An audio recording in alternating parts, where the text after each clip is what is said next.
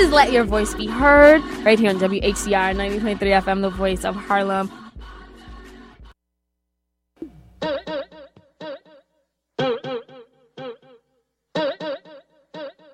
Y'all haters corny with that Illuminati mess. Paparazzi catch my fire, WHCR 90.3 I'm so FM, reckless New when York. Rock my Givenchy dress. I'm so possessive, so I rock his rock necklaces. My daddy Alabama, mama Louisiana. You mix that Negro with that Creole, make a Texas Bama. I like my baby hair with baby hair and afro. I like my Negro nose with Jackson Five nostrils. I earned all this money, but they never take the country out me. I got hot sauce in my bag, swag. I see it, I want it. I stunt yellow, want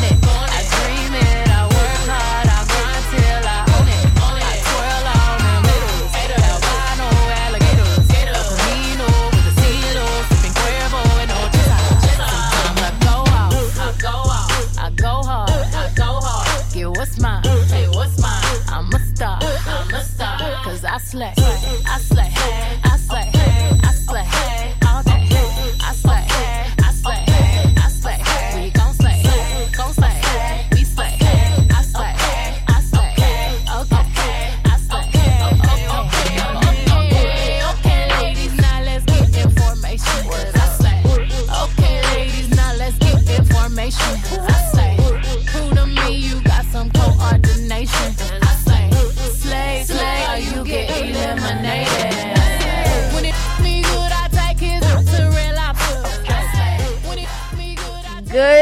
morning and welcome to Let Your Voice Be Heard right here on WHCR 90.3 FM, the voice of Harlem, where we slay every single Sunday Red talking about politics, Lobster. social issues, foreign policy I got from a hot millennial sauce in my purse. from a millennial perspective. Okay. Do you got now, hot sauce in your purse? Do you want to Do you think she's going to do that song later today? Yes, that has Wait, been she's in confirmed. the Super Bowl? Yes. She's the Super Bowl halftime show. Oh, I thought it was Coldplay. it's both. Coldplay and Beyonce. Yo, last time she performed, she knocked out the power at New oh, Orleans. Oh yeah, lights went out. Oh, praise white well, Jesus. you know, it could be a Janet Jackson repeat. Oh, that's even better. I hope not. Yo, white people were mad when that happened. Jay Like, Z will be like, "Look away, look away from that screen. You're not allowed right. to look at that.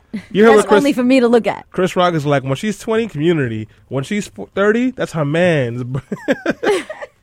All right, guys. So we're back. It's Super Bowl Sunday. Uh, we're happy to be here. If you didn't catch on already, my name is Selena Hill on Twitter and Facebook. No, Twitter and Instagram is Miss Selena Hill with an MS, and on Snapchat is S. Dot Hill 2020. You sure about that? I am. Uh, you know, I get it confused, but I'm like, I remember the dot. Okay. And uh, my name is Alyssa Fuchs. I'm your legal correspondent, although I don't know how much legal I'll be doing today. Um, although there's a lot of legal involved with uh, the Catholic Church scandal that we're going to talk about later, and even a bunch of legal involved with the uh, concussions. So that will be interesting. But you can find me on Facebook, facebook.com slash Alyssa Fuchs. That's Elizabeth and I. Same on Twitter. You can comment on the fan page, Politically Preposterous.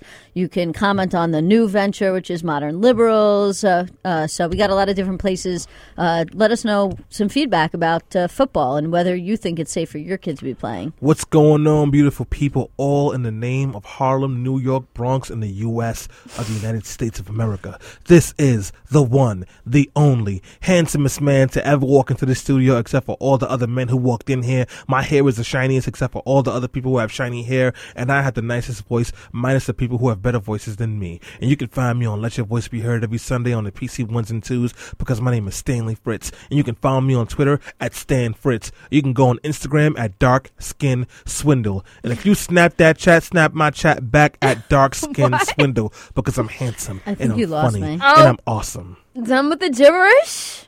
and I slay. Okay, now um, I, I will give you a hand clap on that one. Slay. Okay, guys, so as Alyssa teased, we have a great show lined up. We're starting off talking about, of course, football because it's only right, Super Bowl Sunday, but we're going to be talking about the perspective of concussion disease, the concussion crisis in the NFL, and asking the question um, should children be playing football or is it too dangerous? And it's funny because I had this debate with my cousins who are avid football fans. And I mean, you know what? There's there's both sides of it. So hopefully we'll have both sides um, chiming in to that discussion. And then later on in the show, we have two very special guests calling in. We have Neal Huff. He is the star, uh, one of the stars of Spotlight, a movie that is up for an Oscar and has already won the SAG Award.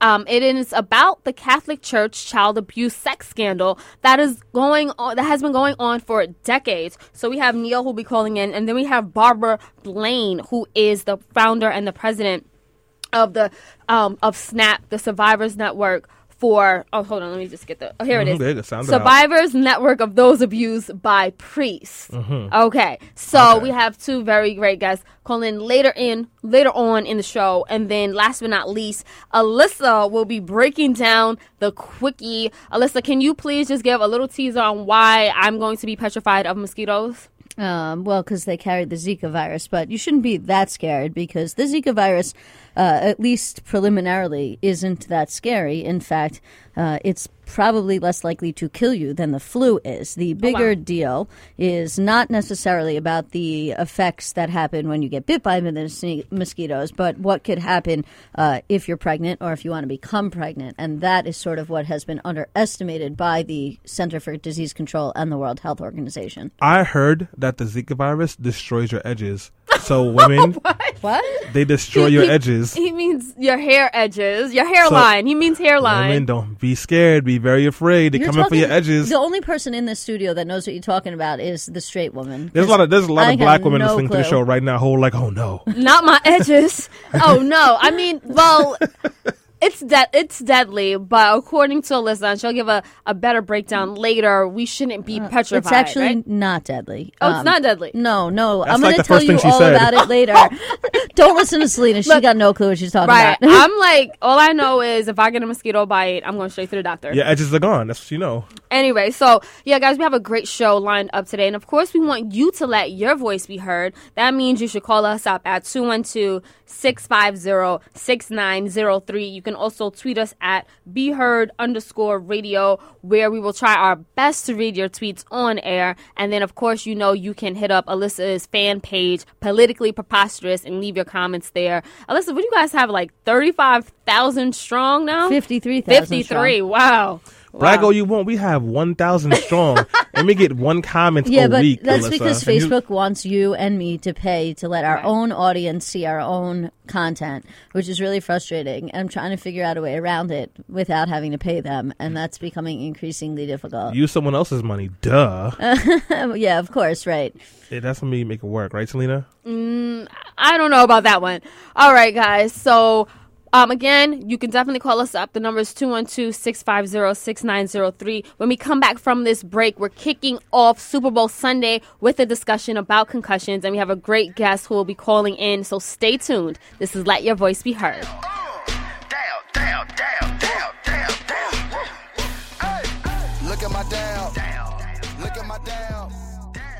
Hey guys, we are back on Let Your Voice Be Heard on 90.3 FM WHCR, the voice of Harlem. If you are just tuning in, I am here, Stanley Fritz, looking good as usual. No, I'm not. I need a haircut. And I am in the studio with Selena Hill and Alyssa Fuchs, who's out here in this blue, and you don't know them blood, bear. You can change the What? colors, right? You I'm know from what? Bompton, California, bruh. You know what? I Watch don't even- yourself. I, I don't. uh, He, I'm not Stanley, sure what. He, this is like the third time today that you've been speaking in gibberish. You guys don't speak that gangster talk. I know. bloods Neither don't- do you. You're wearing a button up. You, I am not. This is my gun shirt. That's what I wear when I want to shoot things up. Thank and they you can, very much. They can see you via Ustream. You- Stanley I- is definitely buttoned up. Today. if I don't look dangerous, Stop it, call Chet. me. Stop it, Chet. Stop. Stop that. I am. I am appalled. All right, guys, enough jokes. So we are back and Let Your Voice Be Heard on 90.3 FM WHCR, and hopefully you guys have a lot of calls to um, make today, and those calls are geared towards us because we have a very amazing show um, ready for you. And we're going to start it off by talking about the Super Bowl. But before we talk about the Super Bowl, before we talk about all these NFL players, I want to share with you guys a story of heroics that I saw um, about seven years ago. So I'm a huge football fan, unlike some of the women in here, Selena Hill. You are And- not that big of a football fan. Actually, I am. Oh, so fooled me. Whatever. E T S. Jets, Jets, Jets, exactly. So, um, and I remember I was watching the Detroit Lions. They were playing the Chicago Bears, and Jon Kitna was their quarterback at the time. This is about a year before they got Matthew Stafford, and he, he was going on a play. He was doing a quarterback sneak. He was hit really hard, knocked out cold on the field, just laying there. They had to carry him off the field. Took an extended timeout, and the um, announcers were saying, well, you know, they need this drive to win, and the backup quarterback, Charlie Batch, was not good enough to take the win, and they were trying to get Jon Kitna to come back in. Jon came back into the game, did a quarterback sneak, scored for the touchdown, and they, he was like, that was the most amazing thing that I'd ever seen. After the game, he couldn't speak at the interview, and the players were saying that literally, like, he was so concussed, he didn't even know where he was. All he said was just give me the ball and I'll figure it out. The following week, Jon Kitna was back in the game. And I thought to myself, wow, this guy is amazing. If he, if he can do that, anyone can do that. That same year, Wayne Chrebet was still the number one wide receiver, wide receiver for the New York Jets. One of my favorite players in NFL history. This guy was 5'10, but was amazing, would run down the middle to get the catches. He'd never drop the ball. He was a consistent player. But it was this year when Chad Pennington was a quarterback where Chrebet was having some injury issues. And in, in one game, against the Buccaneers, he was hit, knocked out cold. Once again, had a concussion. This was Wayne Chrebet's fourth concussion of his career, and they always said that after seven concussions, you could not play again. So they said Wayne Chrebet might might need to take the week off, but he couldn't because the following week we were playing the Bears, and we had to win that game to make the playoffs. And Herman Edwards was our coach at the time. Alyssa might remember. And Herman was all about all about playing hard and not making ex- excuses. Wayne played that Sunday. The Jets played very poorly, but still had a chance to win the game at the end. And you know what? It came down to Chad Pennington and Wayne Chrebet. Chad Pennington threw a cross pattern to Chrebet. Chrebet caught it and was shrieking for the end zone. A player hit him, and Chrebet was falling towards the floor head first. He let go of the ball to protect his head. He was safe when he hit the floor, so he didn't hurt himself, but the Jets lost the ball. It was a fumble. They lost the game. At the end of the game, Wayne Chrebet said, I know we were trying to score, but listen, I was I was in a place where I could have really hurt myself. I just got a concussion last week. I can't get another one again. Fans were really upset with him. The media blasted him, and coaches felt like he was being a soft player. But Wayne Chrebet was one of the toughest players I'd ever known. You know why? Because he played until he got seven concussions and he couldn't play anymore. And then he talked about how he would forget how to get home and how he would forget big pieces of his day and how he'd get angry all of a sudden for no reason. And he's one of those NFL greats. But even right now, at the age of 41, he's starting to get early age dementia. And Wayne Chrebet and Jon Kitna and players just like them who worked hard, who drove to the end zone, who didn't take games off, even when they were extremely hurt, even when they didn't know where they were, even when they needed smelling salts just to get back to consciousness.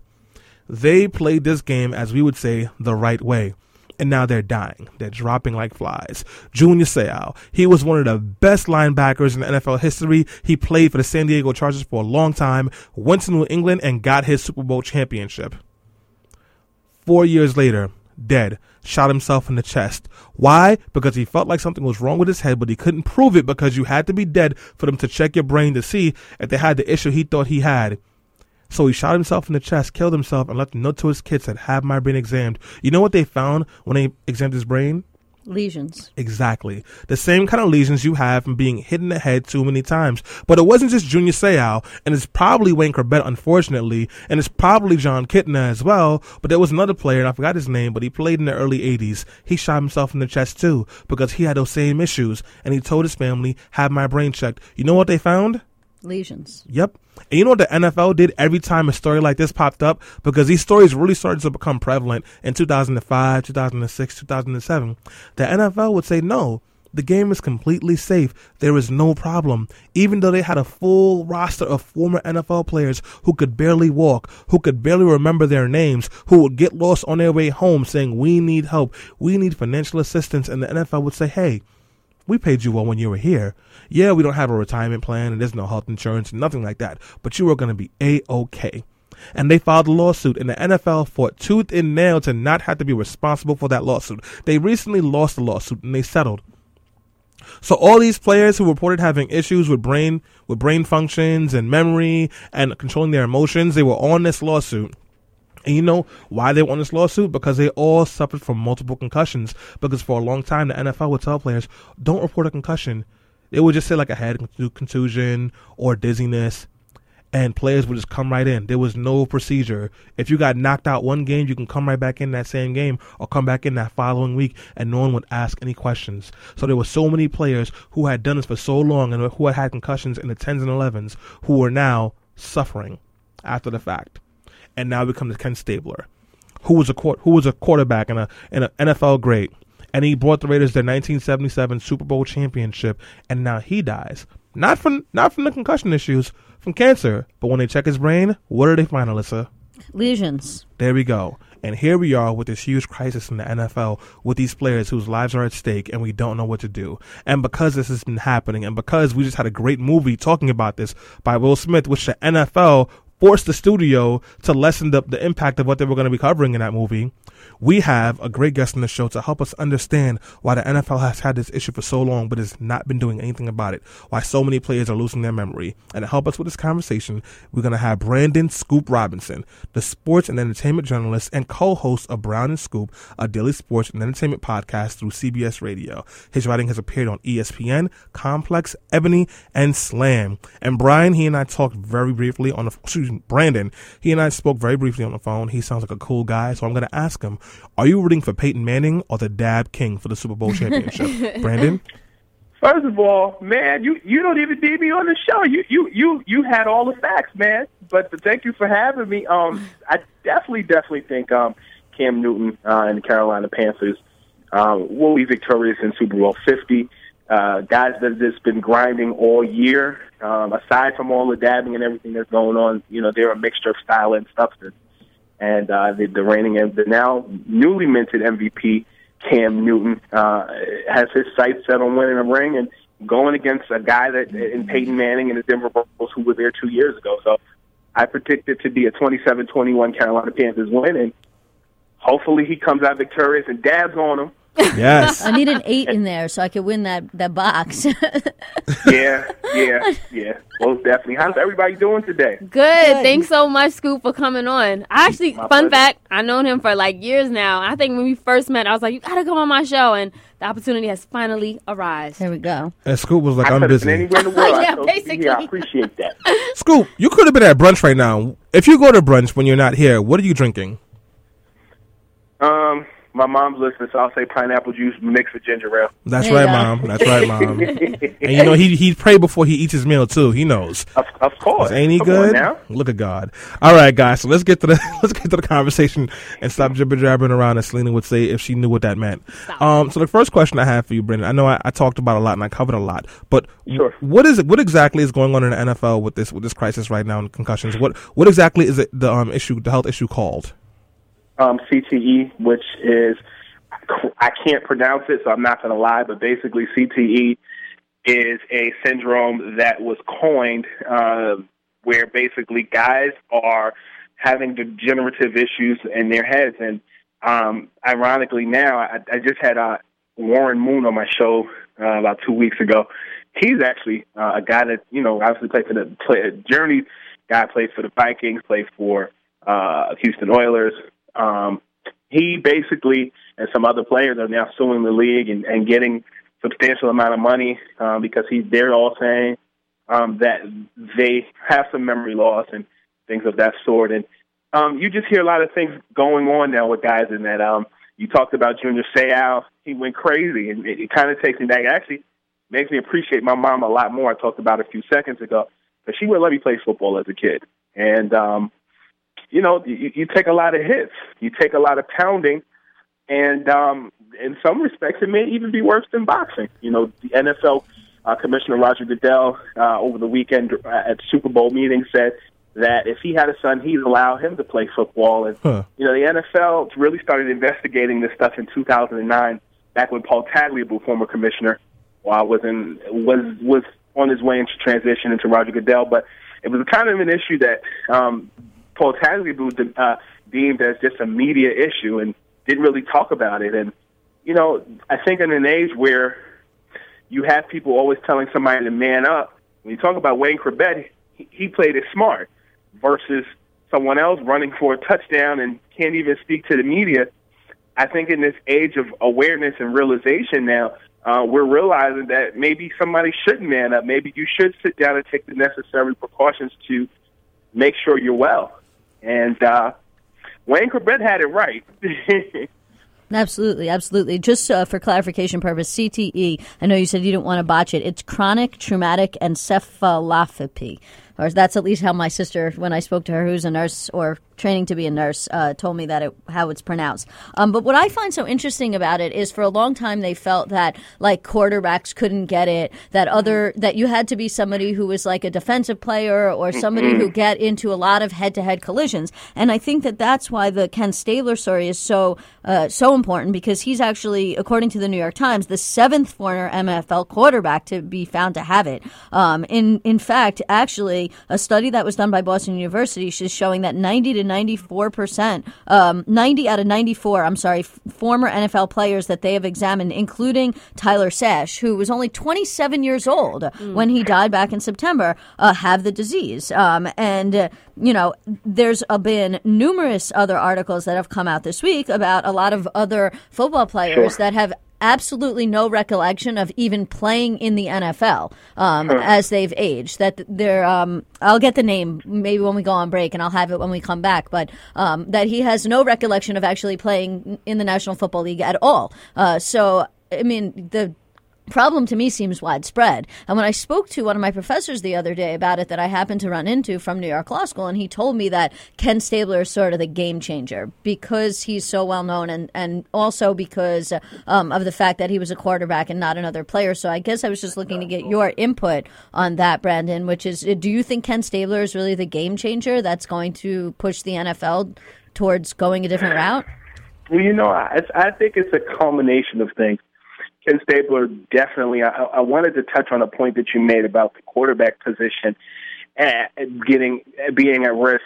To be honest with you, I, I think that the quarterback position is more at risk in some respects than the defensive player because you when you're on offense and you're trying to get someone open and you're sacked. I mean, you got five guys coming, three three to five guys coming at you, and you're falling on that grass. It, it, you, and you have a helmet on, to, and you have other helmets banging you and 10 pounds worth of pads, I feel like you are more at risk than, say, a defensive player. Um, I, I think that with uh, the research, and I just think the NFL just has had bad luck over the last three to five years, even dating back to the domestic violence mm. um, issues that have been going on. I think when you really take a look at the NFL and just social media and just 24 hour news coverage, you know, be careful what you do because karma comes back to bite you in the butt. And I think that with the NFL sweeping things under the rug and them having so much influence and power in media, um, you can only cover but so much. A, a, person who's an independent journalist can come in and, and decide that they want to do it, and it's separate from a news media perspective. Just like you see Al Jazeera covering whether or not Peyton Manning used some type of HGH. To that point, I think that with Ken Stabler, I think that's an, another example of how the NFL maybe could have done better.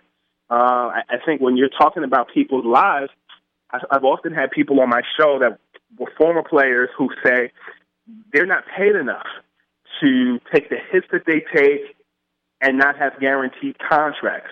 And then when their career is over, they have nothing to show for it. So I think bigger than just players being hurt, I think that, you know, it's an issue of money. I mean, obviously there's a choice that they made. They made a choice to play football. They didn't make a choice to play in the NBA or NFL, or rather NBA Major League Baseball, where contracts are guaranteed.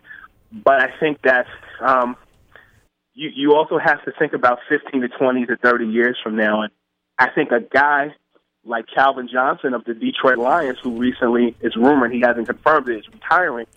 He's retiring at 30, and hopefully he, he can go on to other business ventures. Absolutely. You know, it's it's about playing it smart at the end of the day.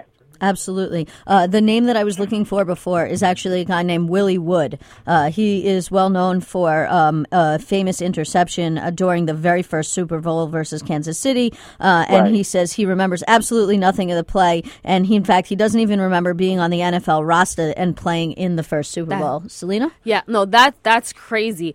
Um, so we actually had a tweet from NFL Caveman Doctor who said the NFL keeps lying about CTE concussion. For football's killing men and giving brain disease to all who play. And that tweet kind of segues into the question that I had. How is the NFL sort of handling it now? I know that Stanley touched upon it and we talked about it a little bit, um, but there was a long time when the NFL was completely denying that this was taking place, this was happening, and that there's a link. And even um, Roger Goodell um, recently was like scared to use the word link. He was like, okay, there's an association Yeah. between football and CTE, but there's no link. And I'm like, why is he playing word semantics? Why can't they? Why can't they just keep it straightforward? I mean, don't they want the trust of the football of football players and fans? Well, first of all, when you said NFL caveman tweeted, did he include that that clip? Why are you always lying to that tweet? No, he But, uh, didn't. No, he did not include that. he should have though.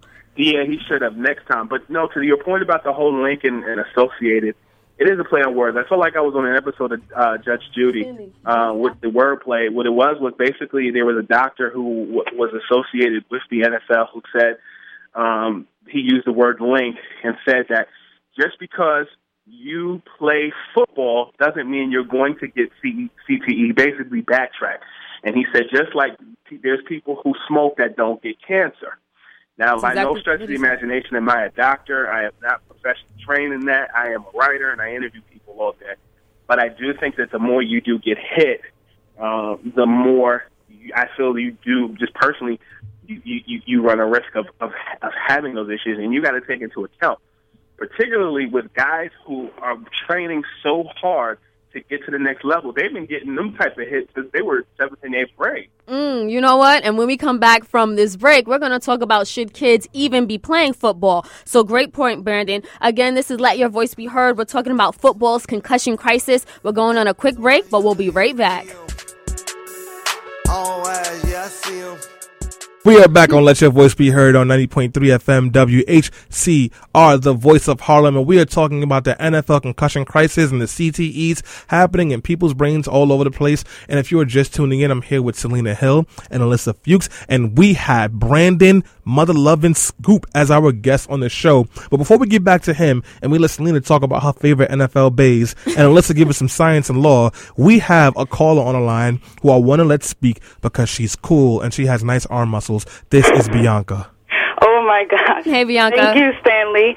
Hi, good morning, everyone. Morning. So I do have a question about this case. Um, I know CT is huge in the NFL. However, is the NFL are they putting in enough rules to to um, to ridicule or make sure these players are getting you know the right type of I can't think of the word right now um, repercussions for causing these injuries? For example. Um, Vontaze Burfict, he he caused a concussion to Antonio Brown during the playoffs this, uh, cur- this current season, and he's only suspended for three games um, next at the start of next season. Do That's you a lot of think that's games. enough for players who are causing these low blows and terrible injuries that are causing concussions? Well, Bianca, thank you for answering that question, and I want to let um Scoop answer it as well. But before you know we get to him, I want I do want to mention in college football now they have specialized helmets where like, it can kind of rank like how hard the hit is, and like it'll let you know like what's going on over there. The NFL has not invested in this, which tells me that they're not interested or they don't care or they don't want to spend the money. And the NFL is also a place where, as I joked in the, in introducing um after the break, I signed a ten year contract and they cut me three months into it, where none of the money is guaranteed. So I, I don't think they're doing enough. I don't think they care enough. I think um, with so many more stories coming out about it, it's forcing their hand, but they're not putting that effort in. Scoop. Well, I think that that was an excellent question. I think that um, one thing that you have seen the NFL do is just the their rule changes, um, where they're more uh, proactive in calling uh, plays or calling calling penalties rather on um, on things that people do. So the Vontaze Burfict incident, for example, um, that's that three game suspension. Uh, I think bef- before 2009 uh, the NFL was less proactive in that regard.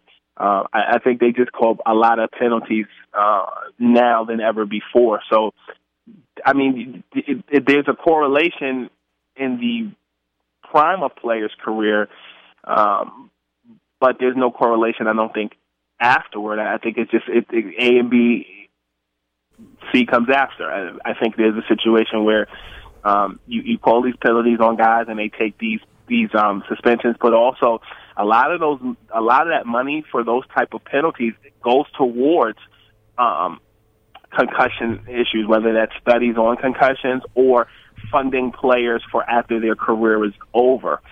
So, um, in a situation where you have that, uh, I guess the NFL is, is tr- basically forming some sort of mea culpa in the way that the way that they uh, they handle that. So, um, I think that I think it's good, but I think again, as I said before the break, it's a little too late because um, the NFL for so long has swept many things under the rug.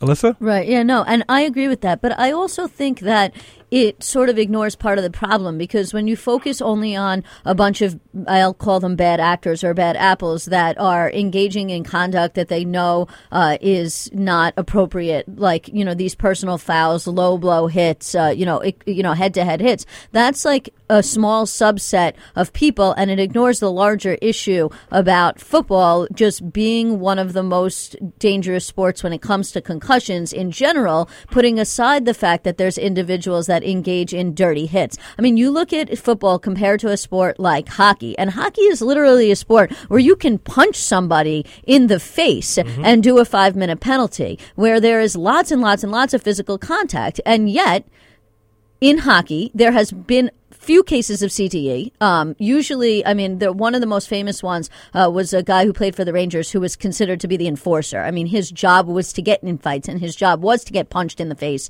and punched in the head constantly. But if you compare a sport like hockey, which is extremely physical and where there is a lot of hits, you still see a situation where CTE is not prevalent in the sport of hockey the way it is in the sport of football. So I think you can't just focus on these few bad actors that, you know, get suspended for a few games, have to pay fines. You also have to ask the bigger question, which I know is what Selena wants to get into, which is about football itself as a sport and not just about these few people. Selena? No, you're absolutely right. And before we went on break, Scoop, you mentioned how seventh and eighth graders, um, you know, they're also incurring and, and, and suffering from some some type of damage. I don't know how serious it is, but you know, common sense tells you you take enough hits as a child leading up to a teenager and then an adult. More than likely, you're putting yourself at risk, and parents are putting them putting their children at risk. So I wanted to get your take on that and over the whole debate on should children play football. Well, if children don't play football, you won't have adults who play football in the NFL or or, or the college game. But um, I do think, I mean, obviously, like I said, you, you players are. You know, for me, I went to a prep school, nationally ranked uh, prep school, where um, football players were produced, and I have friends who, who are in the NFL now, and I saw them take hits in, in high school. Um, and and I've seen some people that I went to high school with that they got burned out because their goal was to make it to the NFL. I think when you put such a, a, a premium on making it to the league or making it to the next level, you have kids going hard uh, to get that Division One scholarship in high school, and then you know pushing even harder in college to get to the next level. Um, I think I, I'll say that I'm thankful that I, I found a skill in running my mouth and using a pen and appearing on your show, but I, I think that um, it does make parents leery as to whether or not they should play. But to go back to that point about hockey, hockey is, a, is not as I don't really consider hockey an impact sport. Hmm? Because I do, but I don't. Hear me out. Football, you're getting hit every play. In hockey, you're you're still skating, even though you're you're hitting people. It's not impact every down. Where hockey, it, it's a little different. Like you're still skating. It's it's it's not exactly basketball, Yeah. but it's it's not it's not football either, and it's not boxing. So it's a little different. But I so the fact that there's a correlation with there's no CT issues found yet, it doesn't surprise me because yeah, the the, the strongest thing that you'll get more is being punched in the face, or you get a high sticking penalty, um, and you you might fight, but slam that's not wall. happening all the time.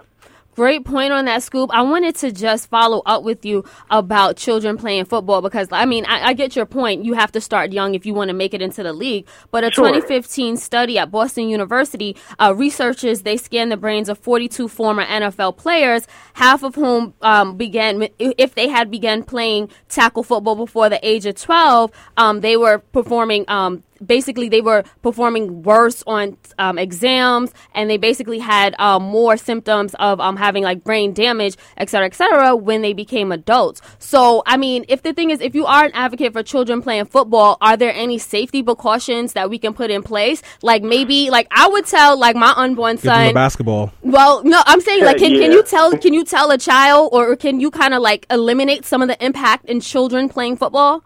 I don't see how you can really change it. I, I- think you know maybe shortening quarters.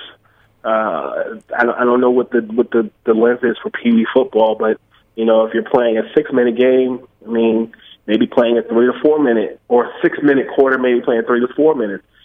Um, I I mean you can't really tell somebody don't get hit. That's inevitable.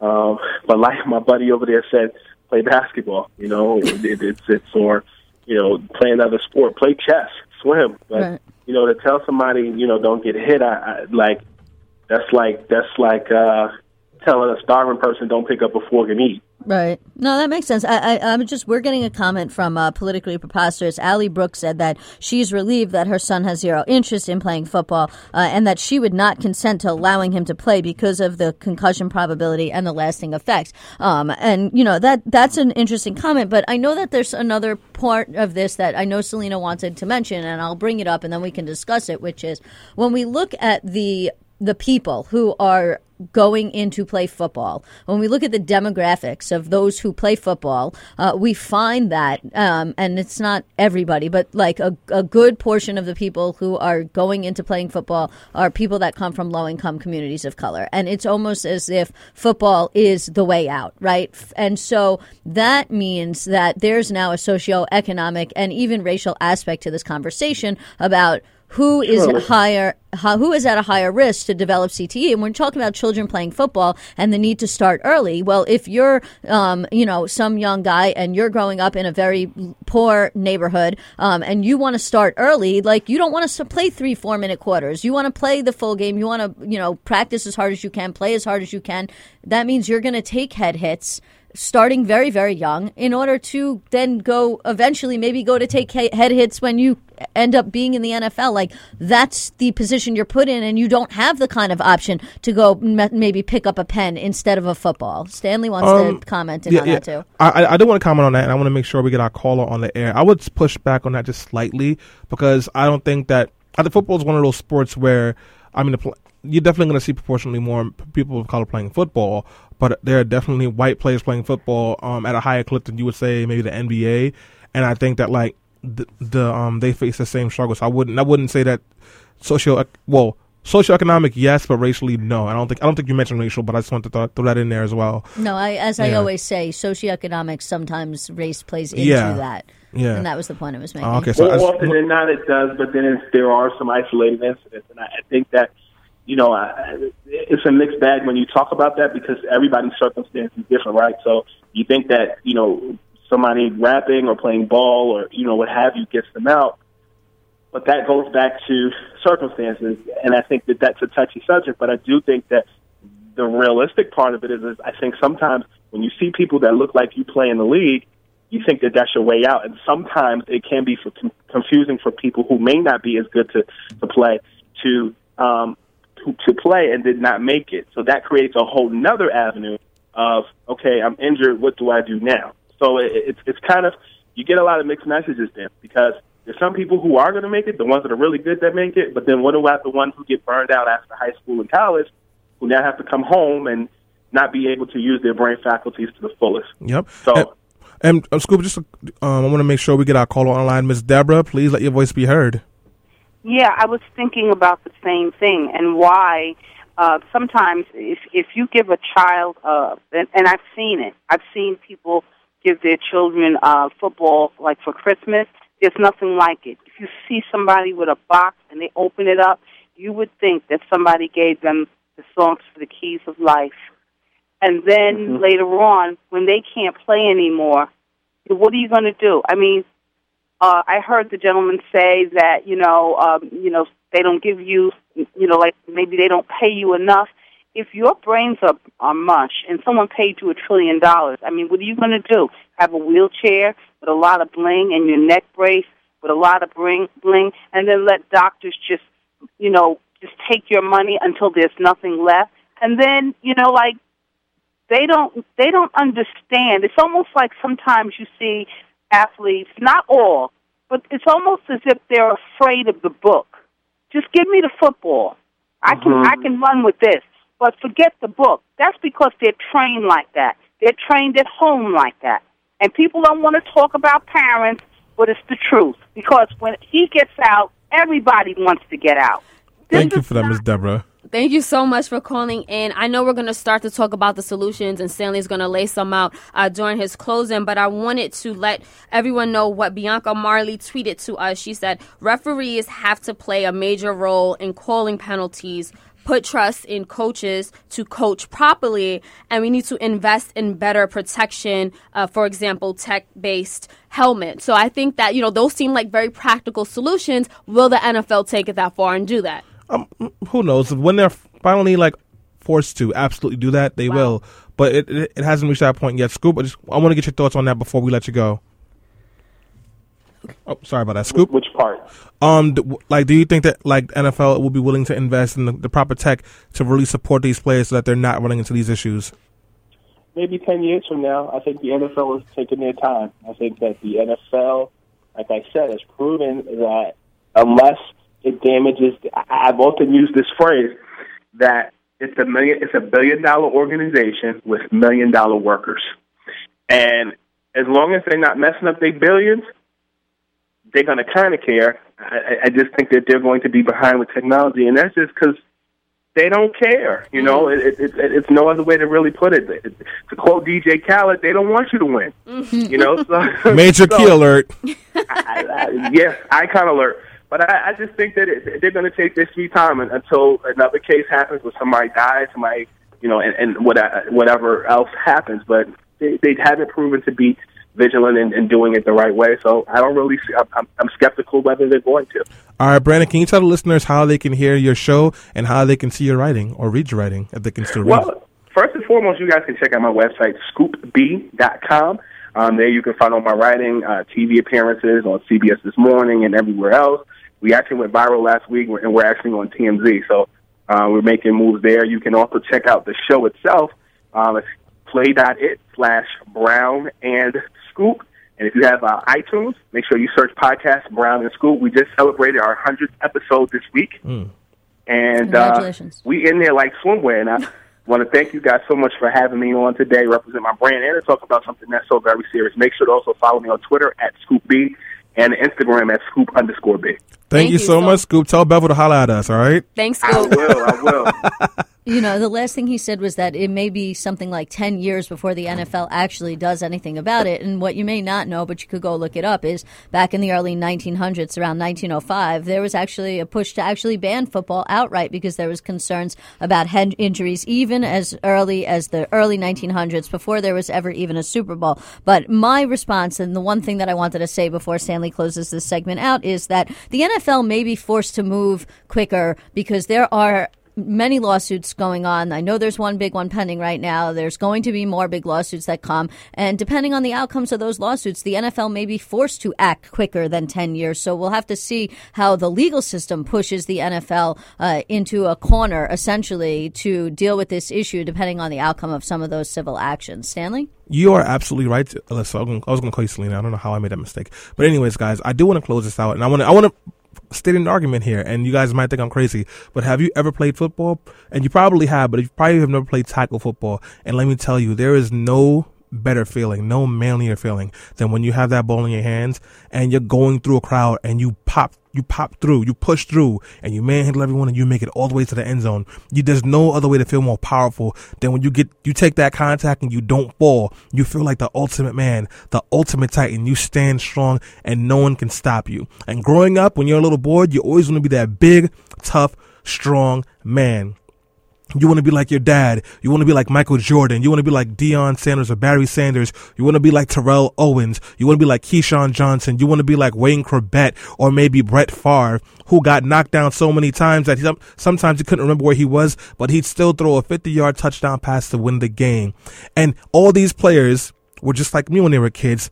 They played some Pee Wee football and they were the running back or they were the linebacker and they felt that rush of adrenaline and excitement when they got to play, when they tackled someone, when they broke the tackle, when they popped through the, the offensive line and they got addicted. They got so addicted, they carried it through their whole lives. And they get to the NFL, and now this the thing that they've loved so much is making them sick. is making them jittery. They can't focus. They're forgetting things. But how can you let go of something that's been a part of you for, for so long? You're literally telling someone to stop being who you are. And for some players, they can do that. There, there was a player on the Cincinnati Bengals after one year. He retired, took his $12 million contract, opened a farm. He's not playing football anymore. But that's not an easy step to take. A lot of these people, like Alyssa mentioned, come from poverty. They can't just walk away from the game. They can't just do that. So instead, they have to keep on banging their heads and going at the tackles and breaking tackles and making catches in traffic and hoping for the best. And the NFL, they never cared about the players. That's why you don't get guaranteed contracts. That's why even if somebody gave you 10 years of hard time for your team and played hurt and played with concussions, you can cut them and say it's a business. But when a player asks for more money and fans get mad at them, they're being selfish. That's why, because this sport and the culture of this sport is not meant to care about people. It is the ultimate Republican game in real life. They don't give a crap about you. They give a crap about the business. So they won't make a big fuss when the player hits a woman. They won't make a big fuss when the player goes to jail. They won't make a big fuss when the player is doing those things because maybe he can't control his emotions anymore from all those concussions. And they won't make a big fuss when that same player dies because you know what? They'll play a montage in the field and it'll be over. That'll be the end of the conversation because the NFL they don't have to care because it's all about the bottom line. And until we force them to think about things outside of the bottom line, it'll never change. So you got two options: don't let your kids play football, or make the make the NFL very, very, very uncomfortable. But it's in your hands. Paparazzi catch my fly and my cocky fresh. I'm so reckless when I rock my Givenchy dress. I'm so possessive, so I. We are, are you just going to repeat yourself over and over again? Yes, I want you guys to know. Um, Selena Hill is like the NFL because I could say Selena, I have a concussion. She'll still be like, "Can you make it to the show on Sunday?" It is what it is, Stanley. Can you say that again, and then I'll call you uh, Marco Robot Rubio. Oh, snap, son. Guys, we are back and let your voice be heard on 90.3 FM, WHCR, the voice of Harlem. If you are just tuning in, I am here, Stanley Fritz with Selena Hill and Alyssa Fuchs, and we just finished having a great discussion about the NFL's concussion crisis with Brandon Scoop Robinson. He was a great guest. We thank him for being there. And now we're on to the news roundup, things that made you laugh, cry, curse, flip a table, punch a microphone, or play some trap music really loudly until your ears bled. And I know Alyssa has some great news she want to share, so uh, Alyssa, hit okay, us. so I was I mean, I wasn't watching the Republican debate last night, and then I turned it on for a little bit, um, just because I needed to kill a little time, and I caught Marco Rubio like on loop as oh, if boy. he was a computer that needed to be restarted. That like you ever you're on a computer and you're like playing a song and then the computer freezes and like the same line of the song mm-hmm. like yep. keeps playing over yep. and over on loop and you can't get it to stop unless you hit the restart button on mm-hmm. your computer. That's basically what happened to Marco Rubio last night. Like he was asked a question and then he gave an answer and then um like I think Chris Christie attacked him yeah. for giving a canned answer and then he responded with the same canned answer as if he was literally a robot that was just programmed to repeat the same thing three times, and to the point where Chris Christie, who I don't particularly like, but I actually loved in this situation, turned around and was like, "Look, there he goes again! There he goes again! Yeah. He's on loop! He just repeated the same thing." And it, that wasn't the only time that it happened. There was like three times throughout the debate where he literally repeated the same thing over and over again, as if he was a wind-up doll, yep. and they just kept winding him up, and then he would repeat I'm- it, and then they would wind him back up again.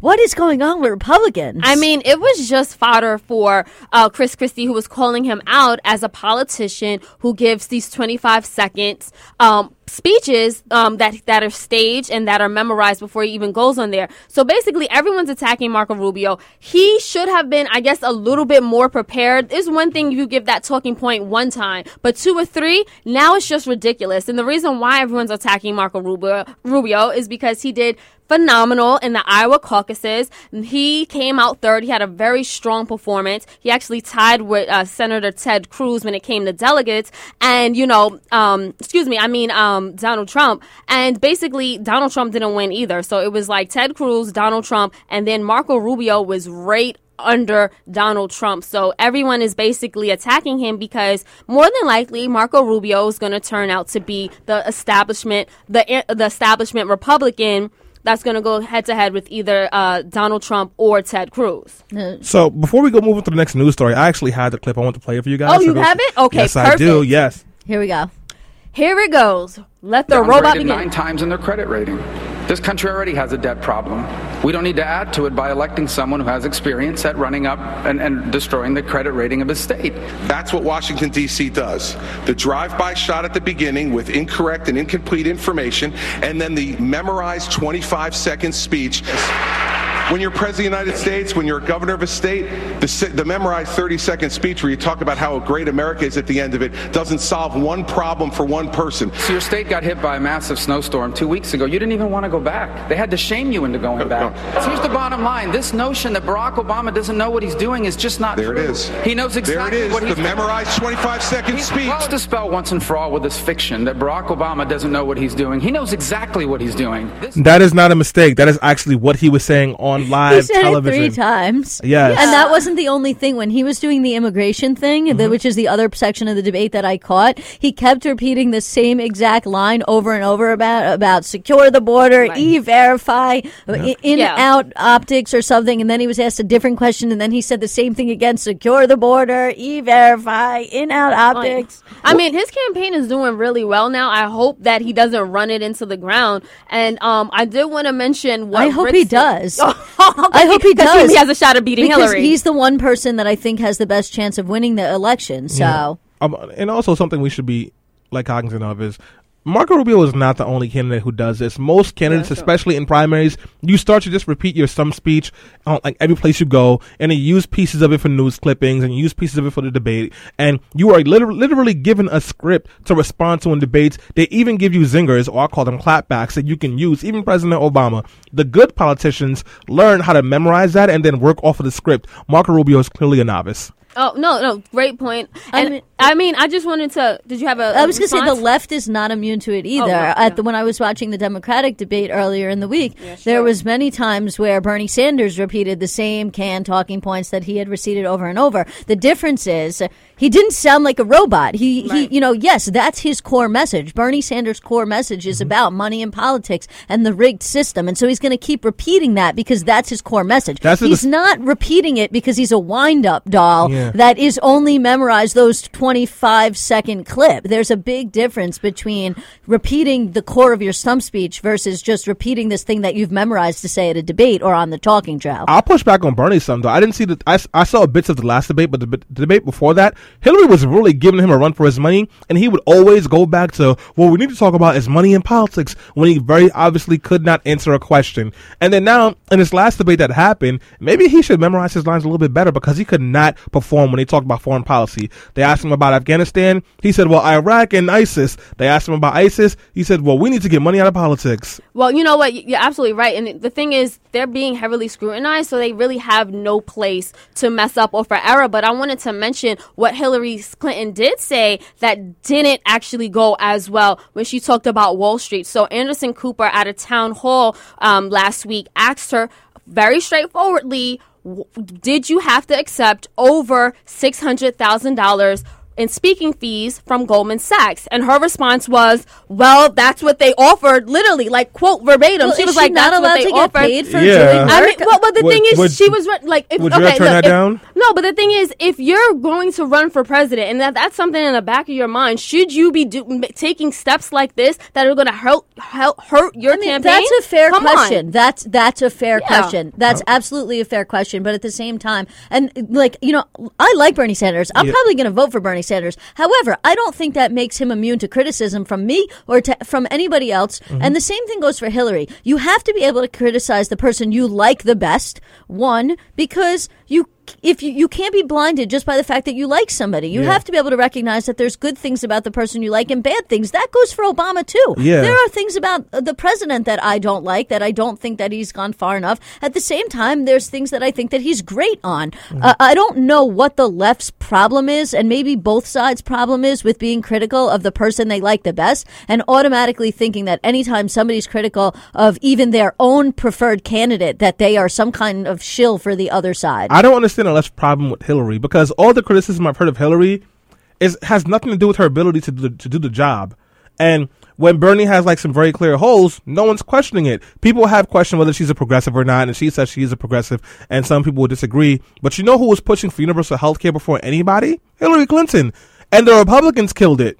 Let's be honest about that. Her health care plan was more liberal than the one that Barack Obama finally pushed through. That's and then the, she can't be trusted. She takes money from Wall Street. Guess what? Everyone does. Well, well, here's the thing, and I think that this is one of the biggest issues of the 2016 cycle. It's can she already has a trust issue, and if you're answering questions about um, taking a large amount of money from Wall Street firms, are they influencing you? That's a, also it's a fair question. Like you're taking all this money, you have these ties. We don't know if you're doing backroom deals. We just know what the facts are, but these are what voters are thinking. But there's a question that she said, if name one time where I've like changed the vote because of Wall Street. Can one of us do that?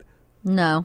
Yeah, Basically, exactly. And, that, and that, that's what it comes down to because if you can't, yeah, she's taking money from them. And like, listen, when you're president of the United States, you can push the legislation that you want, but if Congress and Senate does not want it, they can push back on that. And usually they do because they have special interest groups. So not to say that the, a president cannot be swayed by special interest groups, but the groups that will be swayed first are Congress and Senate.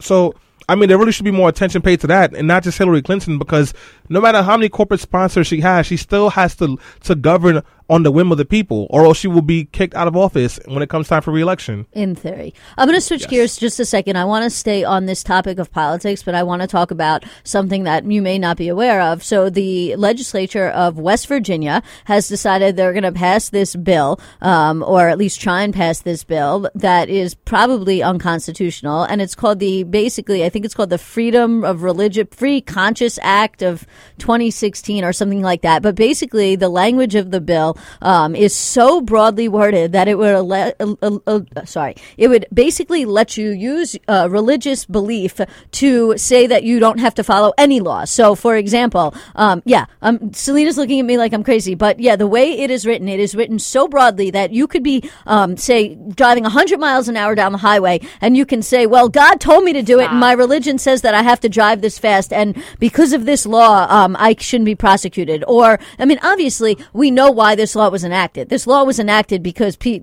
of gay marriage, right? It's it, it all goes back to that like I shouldn't have to bake you a cake and like you know I I can basically discriminate against you, which we've gone into uh, in detail here when people tried to use religion as a reason to discriminate against black people back during the Jim Crow era, and now of course people are trying to use religion to discriminate against gay people today, um, and you know et cetera, et cetera. But the wording of this law is so broad that literally, like a Rastafarian could say, well, you can't arrest me for having marijuana because um, that would violate my religious freedom of conscience under this law. Um, and so there are so many problems with this law, and I can't believe that not that many people are actually talking about it, but it's like so crazy. Um, and my colleague Manny Schweitz actually wrote an article about it that's on modernliberals.com if you want to check out more about that. But it's just like literally has become so ludicrous and so crazy. Just wanted to get your guys' reaction. Have you heard about this? what are Um, your thoughts well- about this? It's par for the course. My first question is how likely is it to be passed? Okay. I mean, they'll It'll probably get probably- vetoed.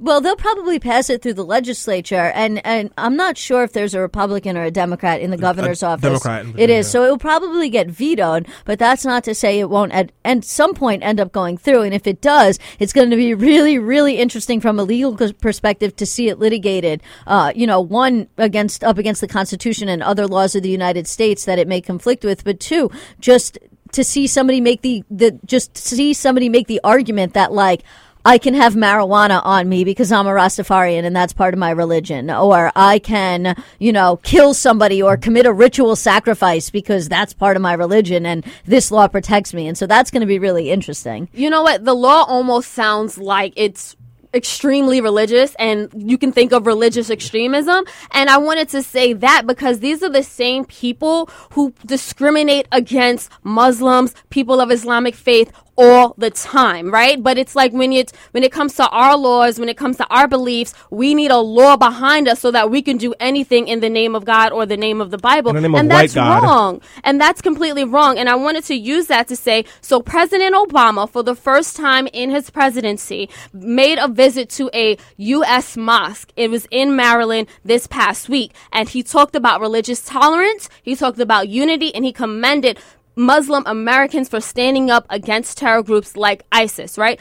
all of, I mean, it was a matter of hours before the right just attacked him. The same people who are talking about we need religious freedom, they're attacking President Obama when he's literally preaching religious freedom. Please let Muslims practice their religion freely without being attacked, without being pushed on a subway, without having to go through different um, types of discrimination and live in a world of Islamophobia, especially in our country. And then Marco Rubio was like, oh, um, this is wrong. We, it's just distracting away from ISIS. And I'm like, you know what? I, I, I just, it's just baffling, Do they mind-boggling. not realize, and you know, this is a Bernie Sanders line, but the best way to counteract this kind of Muslim extremism and to counteract ISIS is to use Muslims to fight the, against them, to fight against ISIS, and and that's a point that Bernie Sanders has made. But that's actually a, a great point and something that should be considered. And by the right constantly bashing Muslims, especially you know law-abiding Muslims who live here in the U.S., that actually drives extremism. It doesn't quell it. Let's have um some white Christians go take on the KKK then, since that's how you're supposed to do it. Since it's uh, it's it's quote unquote good Muslims' responsibility to fight bad Muslims. No, that's not the point I was making. The point I'm saying is in the Middle East, the you Middle need East? Muslim troops on the ground to fight ISIS because, like Bernie says, there's a war going on about Islam, about which direction Islam. I'm not talking about here Mm-hmm. Oh, that, okay. uh, yeah, you're misunderstanding my point. I'm not saying that moderate Muslims need to apologize just like Christians need to apologize from the KKK. I'm talking about literally fighting ISIS requires Muslims Ah. because of the fact that there is a battle going on for the direction that Islam is Okay, going. well, pardon me then. So we do have a call on the line. We have B Mother Loving Barry on the air. Let's voice be Yeah. heard, Barry. Yeah, well, you know, y'all changed the subject on me, uh, but y'all make a better PR than what the president have for himself right now. I'm be honest with you, you know. Um, but I, I wanted to speak on something, but y'all was talking about Hillary at one time. Miss Cl- um, Go Hillary ahead. Clinton. Okay, well, you know, um, I- if I didn't lose my whole train of, well, you know, I think it's more to it with Hillary than well, well her and the money's uh, the money schemes right now. I think it's more that you got more of a savvy, savvy people that knows a little bit about her track record, and she's she's really been behind a lot of stuff that's been going on in Haiti and different parts of the globe, where it have undermined a lot of these here countries. You know, her and her husband you know, and I think this is where people is really kind of, uh, you know, honing in on her track record. So now, by uh, Bernie Sanders bringing up, you know, the money that she's um, taking for, for for this, that, and the other, it's it's only like only like the tip of an iceberg of stuff that people really know about about her. See, like person like maybe myself or some other people really don't know so much about her, but other people do you know. So I think it's more than just disliking Hillary, you know, or, or you know, her taking a little bit of money. It's her whole track record that's so hypocritical that makes her dangerous. Thank you so much for that comment, Barry. We do have to go on a quick break. When we get back, we'll be moving on to the next conversation, talking about the movie. I forgot the movie already, Selena. What's the name of it? Spotlight. Spotlight. Spotlight in the Catholic Church. This is Let Your Voice Be Heard. Pipe it up real good. Pipe it up, pipe it up, The U.S. Justice Department defines sexual assault as any type of sexual contact or behavior that occurs without the consent of the recipient. Forced sexual intercourse, forced sodomy, child molestation, incest, fondling, and attempted rape all fall under this category. Sexual assault isn't 100% preventable, but there are various ways to protect yourself against a random act of violence. Number one, be aware of your surroundings. Number two, if you feel uncomfortable around someone, leave immediately. Number three, travel with others and keep a cell phone nearby to call 911. Number four, walk near the street in a brightly lit area. Number five, carry a noise making device. If you have been sexually assaulted, Harlem Hospital, located on 137th Street between Lenox and Fifth Avenue, provides medical services and. Voice be heard right here on WHCR 90.3 FM, the voice of Harlem. My name is Selena Hill. I'm here with Alyssa Fuchs, and of course, we have Stanley Fritz on the PC ones and twos. And as I mentioned at the very beginning of the show, we have two great guests lined up this half of the um this half of the hour to talk about a topic that sort of isn't getting much spotlight nowadays. Now, I, I- I'll start off by saying this. So, the Catholic population has actually uh, doubled, growing from about six uh, 600 600.6 million, actually over 600.6 million in 1970 to now 1.2 billion in 2013. And in 2013, statistics show there were about 400,000 priests worldwide. Um, um, or, excuse me. And then um, a new John Jay College um, study came out. Actually, it came out a few years ago, but it said it examined priest sex abuse between the years of 1950 and 2002, and it found that 4% of all the priests in the priesthood have actually been accused of abusing a child. So, you know, I did the math and I said 4% of the current population of priests equates to over 16,000 pedophile priests. And I'm giving you these statistics to say that, um, you know, back when Pope Francis was here uh, in 2015 over the summer, everyone was talking about um, the Pope, Catholicism, and of course the Catholic Church sex abuse scandal um, was uh, was again back into back into national spotlight. But it sort of died down, except for the fact that this Academy nominated film Spotlight is is giving this issue some more time and attention. Now, if you have not seen the movie Spotlight, I will I highly recommend that you go see it while it is still in theaters. It already won a SAG award and it's up for best picture at the Oscars. If you will be boycotting like me, don't worry, you can google it and find out if it won the next day. But I wanted to say that um in the movie, uh, what happens is the Boston Globe actually investigates what was going on in Boston around the year 2002. Um, this was this was a time and this was a decade in which the Catholic Church wasn't really promoting or talking about the abuse that was going on um, in America and, and, across the country, and it was sort of just like brushing it under the rug. They would they would make settlements with victims. They would still they would make sure that legal documents um, weren't in the public eye. They did a, they took a number of measures just to keep this issue under the rug, and it was a special team in the Boston Globe, that newspaper, that said, you know what, we're going to take some time and we're going to dedicate a couple of months of finding out what happened. And they found dozens of uh, priests who were actually abusing children, and then they found even more children who were victims of sexual abuse, rape, etc., etc. So, you know, we commend the Boston Globe because it's like without them actually dedicating all of this time and taking this courageous stance to talk about an issue when the Catholic Church had so much control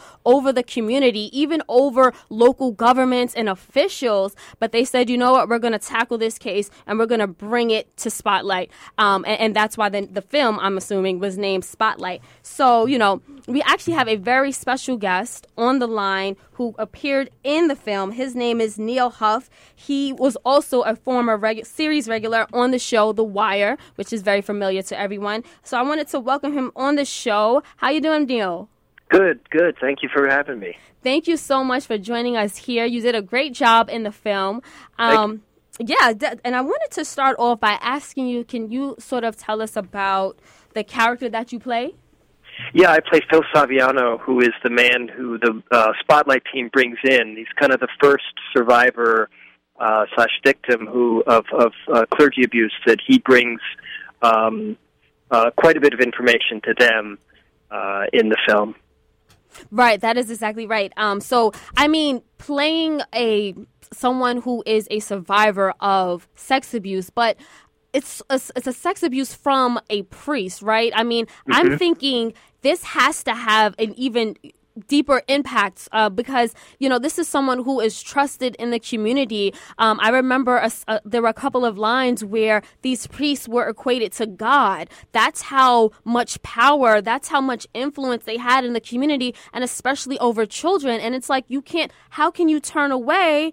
A priest, and how can you turn away God? So, I mean, what did it take to really get into this character?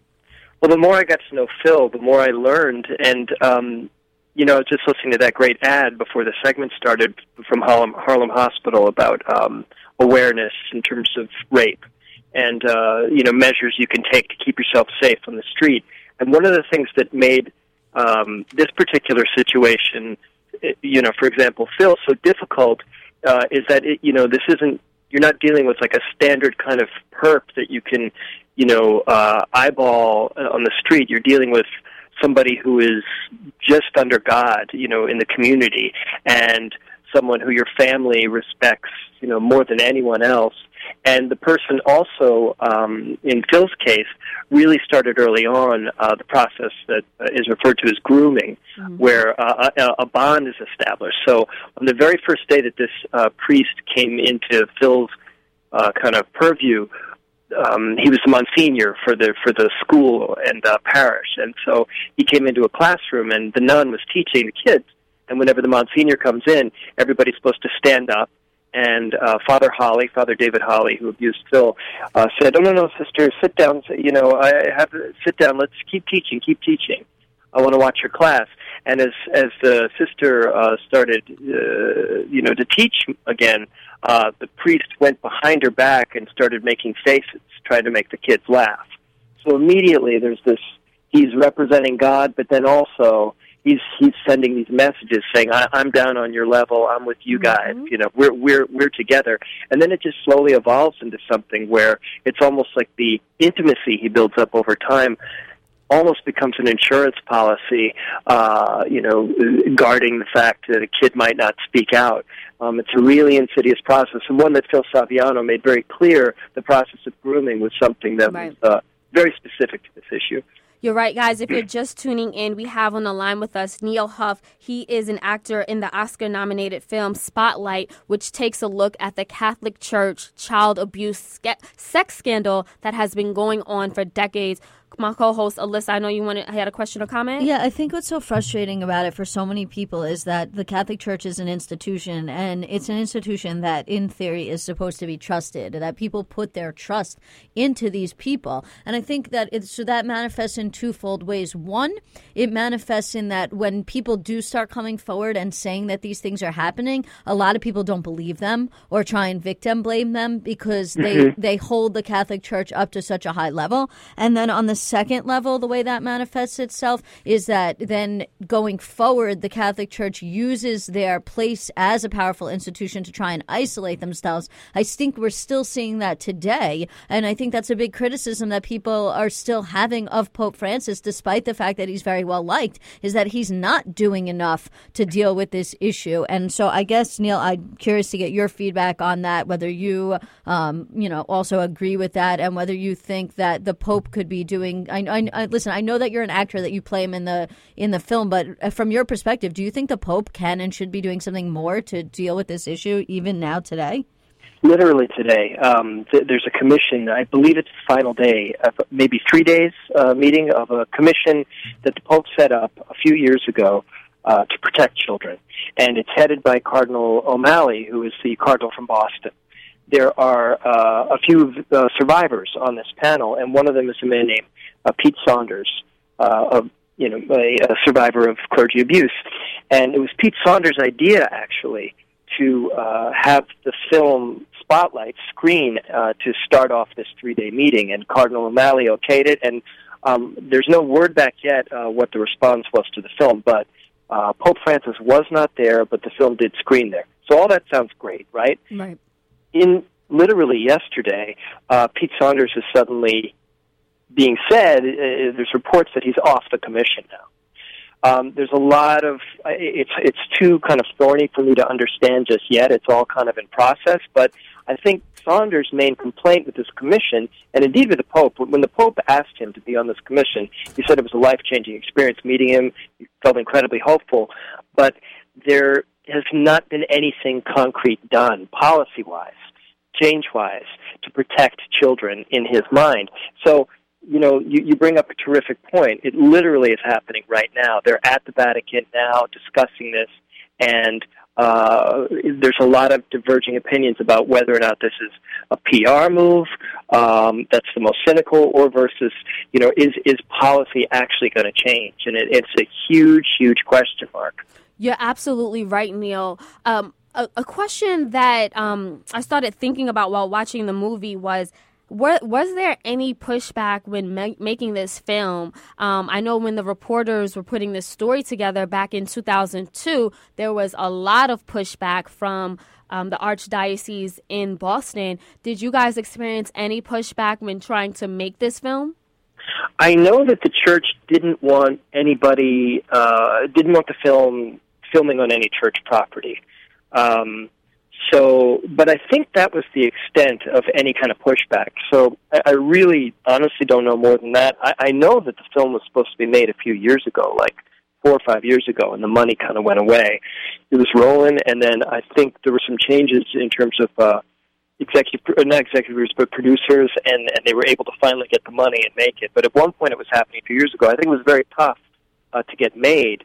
But as far as actual overt pushback goes, I think basically they were saying, let's not, uh, you know, you can't film. Um, but but they've just kind of remained there, and uh, as far as we know, um, you know, are responding positively to the film. Oh, and I want to know how is uh, how are audiences, how are the crowds, how are p- viewers responding to the film? It's amazing. Um, I'm I'm very close with Phil Saviano, the guy I play, who started the New England chapter of Snap. Which, incidentally, one of the reasons Phil Saviano is in this movie, um, when the uh, Blye Faust and Nicole Rocklin went to Spotlight members to get their life rights and tell their story, Mike Rezendes said, "You got to talk to this guy, Phil Saviano." And one of the reasons Phil is, I could go on for hours, believe me, about why Phil is in this film. He's an extraordinary man. Um, but he didn't sign a confidentiality agreement when he settled with the church. He's the only one. He was very, very sick uh, with AIDS, and uh, they thought he was going to die in, in all likelihood. The Worcester Diocese, he sued the Worcester Diocese as a result. He did not sign a confidentiality agreement, so he was able to just amass so much information. Um, you know, so by the time he went into the Globe, he had all of this stuff kind of uh, uh, collated and organized and did all the work that the journalists do in the film. Right. Um, and, you know, before we, we let you go, Neal, tell us why do you feel this film is also being widely, uh, widely received by the Academy and why people should go out and see it? Well, okay, so in kind of answering your, your previous question as well, uh, Phil has been forwarding me responses from survivors all around the world. That response has just been breathtaking. People feel validated by this film, and that's that's more than you could ever hope for. So honestly, I mean, just it's just humbling the whole response. Um, the fact that it got made, the fact that it's good, the fact that people want to see it, and the fact now that it's being in the big, big conversation about the major awards that our industry uh, just for me means that um, there's a real possibility that this issue could really be heard on a level that it hasn't been heard before. On the other side of that, Neal, have you received any, not from the Catholic Church itself as the institution, but just from people who are Catholics that, uh, and I know a few of them that um, I have a friend who's, uh, I won't name by name, but whose mother is very staunchly Catholic and absolutely refuses to believe any of these things because, you know, she values the church so much, she values religion so much, and her own uh, value of the church and of her religion has sort of blinded her to this issue to the point where she doesn't believe it. Have you felt that you've gotten any pushback from any groups like that? Um, Well, the closest I can say, well, first of all, my mom goes to church literally almost every day, and she adores the film. And she was actually livid that um, it isn't necessarily Pope Francis's fault, but that Pope, Pope Francis had an audience with Kim Davis. Uh, you know, when he was here, uh, the the court clerk who was anti-gay marriage, um, and she's like, "Why didn't Phil Saviano get audience Pope? That's who the Pope should be talking to." absolutely. That, that's the woman who goes to church literally like almost every day, like at least six days a week. So there's that. A good friend of hers, her best friend from college, is very conservative, Opus Dei. I mean, as conservative as it gets in the in the Catholic Church. The the most kind of strangely pushbacky thing I've heard from people is people who say, "Well, that was really an issue." Uh, from the 1960s and 70s, it's not really an issue anymore. That they kind of rationalize it and say, and I said to her kind of very gently, I said, "Well, see the film, and you know, it sometimes it takes people. Most of the time, it takes people decades to be able to talk about it, and that could be one of the reasons. No, it's, uh, you know. I think that's a great point. You're absolutely right. I mean, if we think about it, most of the victims are children and they're carrying that shame and they don't always feel like there's a necessary outlet or another trusted person. There was a line in the film where someone asked this person, um, asked the victim, why didn't you say something sooner? Why didn't you tell someone? And the victim's response was, who was I supposed to tell? A priest? So, I mean, exactly. and it's, right. Exactly. Yeah. yeah. So, I mean, it, it's, it's, it's really hard. And I think that, um, the, I know that the Catholic Church was trying to push and fight the statutes of limitations so that, oh they- boy, right. Yeah, in New York especially, that's a very very complex one there. Yes. You know, New New York is involved in that too because I, a, a good friend of mine is a Catholic priest who married my wife and I, and he said it's really interesting because not only is the Catholic Church really against the changing the statute of limitations in New York State, but the state itself, because if it suddenly comes out that there's public school abuse and all kinds of uh, state mandated therapy, they, they've abused people, um, then you're in a situation where New York is footing the bill. So there's a lot of people trying to protect their money in terms of statute of limitations. Right, you're absolutely right. And again, guys, on the line with us is Neal Huff. Um, tell our listeners how they can follow you and how. I mean, I think you should just be able to Google Spotlight and go see it in your theaters. But is there any other other information that you can um, distribute to our listeners right now? Um, well, uh, there's a lot of info on Twitter. Um, the film is on Twitter and Facebook, and uh, I'm on on Twitter as well. Uh, yeah, it's pretty much anywhere right now. There's and it's even on uh, on demand right now. I think you can see it uh, on Amazon and iTunes right now. So uh, I really encourage people, and, and honestly, anybody that's feeling slightly nervous about it, it's it's a really profoundly inspiring film. It makes you feel a lot of adrenaline, and it's a very inspiring film. I agree. Thank you so much, Neal. Um, we're going to let you go, but don't worry, guys. We're going to continue this conversation. We actually have the president of Survivors Network of Those Abused by Priests calling in momentarily, and we'll continue to talk about the Catholic Church child abuse scandal on Let Your Voice Be Heard.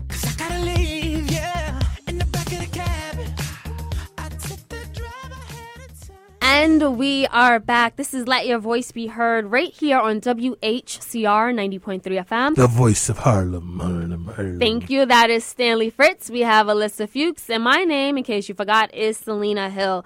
Uh, where we left off break, we were speaking with Neal Huff. He is one of the actors in Spotlight, which is a film, again, that addresses the ongoing Catholic Church child sex abuse scandal. And when we first started the segment, I want to correct myself because the movie was named after the investigative team at the Boston Globe that uncovered this issue and made um and made this issue national and put it into you know spotlight. Okay. So, um, I, and, and as I mentioned before we left on the break, we have a new guest on the line. Her name is Barbara Blaine. She is the founder and the president of the Survivors Network of Those Abused by Priests. And the reason why um, her organization and um, the work that she does for this organization, which is called SNAP for short, uh, is so important is because they were mentioned in the film Spotlight as well. It was um, a local chapter uh, founder of SNAP who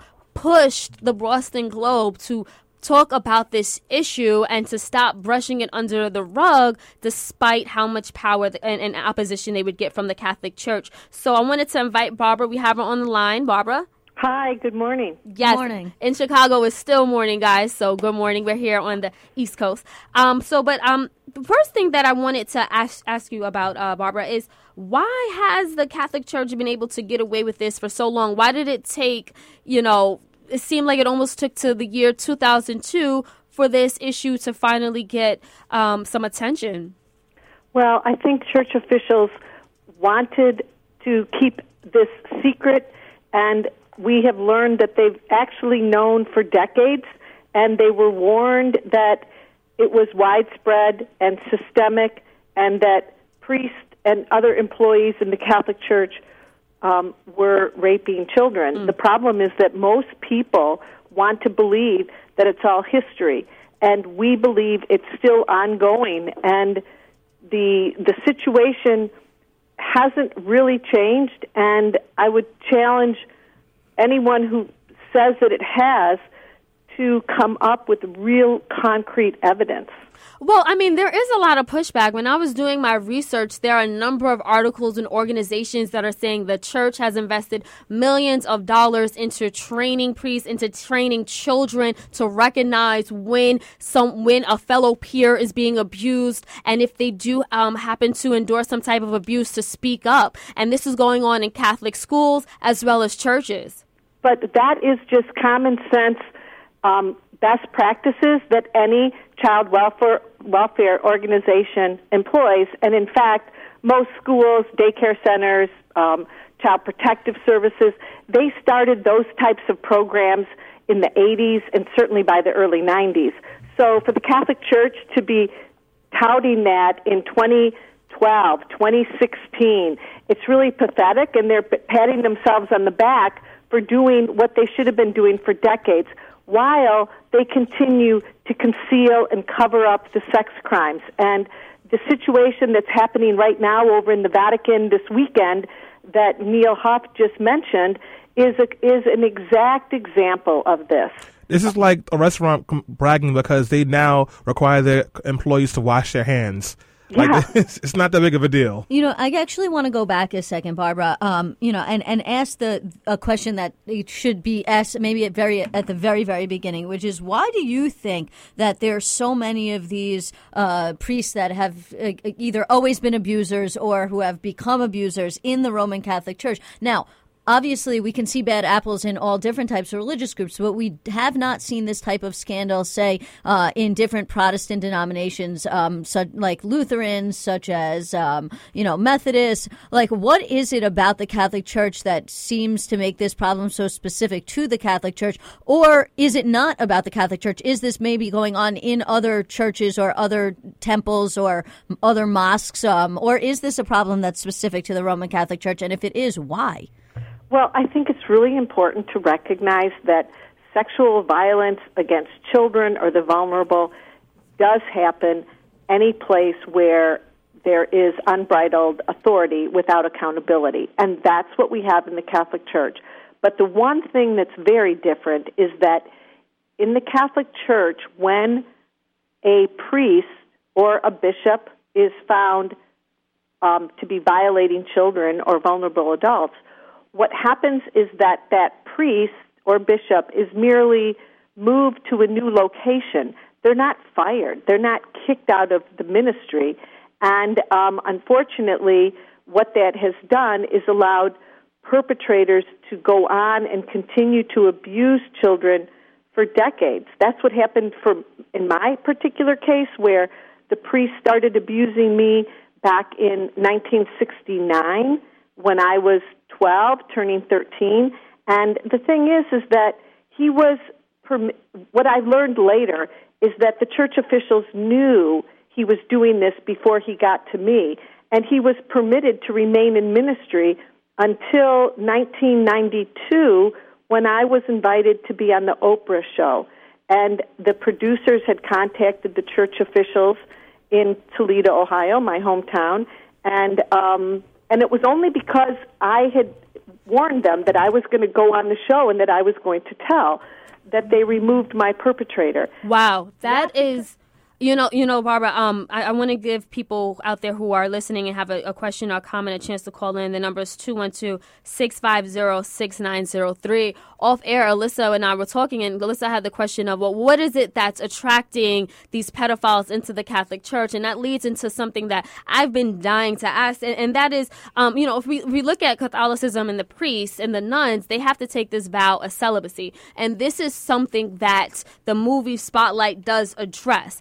And according to statistics, about 50% of all Catholic church, uh, clergy are not celibate. Most of them are having sex with adults, but then you have a large group of pedophile priests in there as well. Is there something that's it's going on? Is there some type of link or study that shows that a, a connection between celibacy and pedophilia?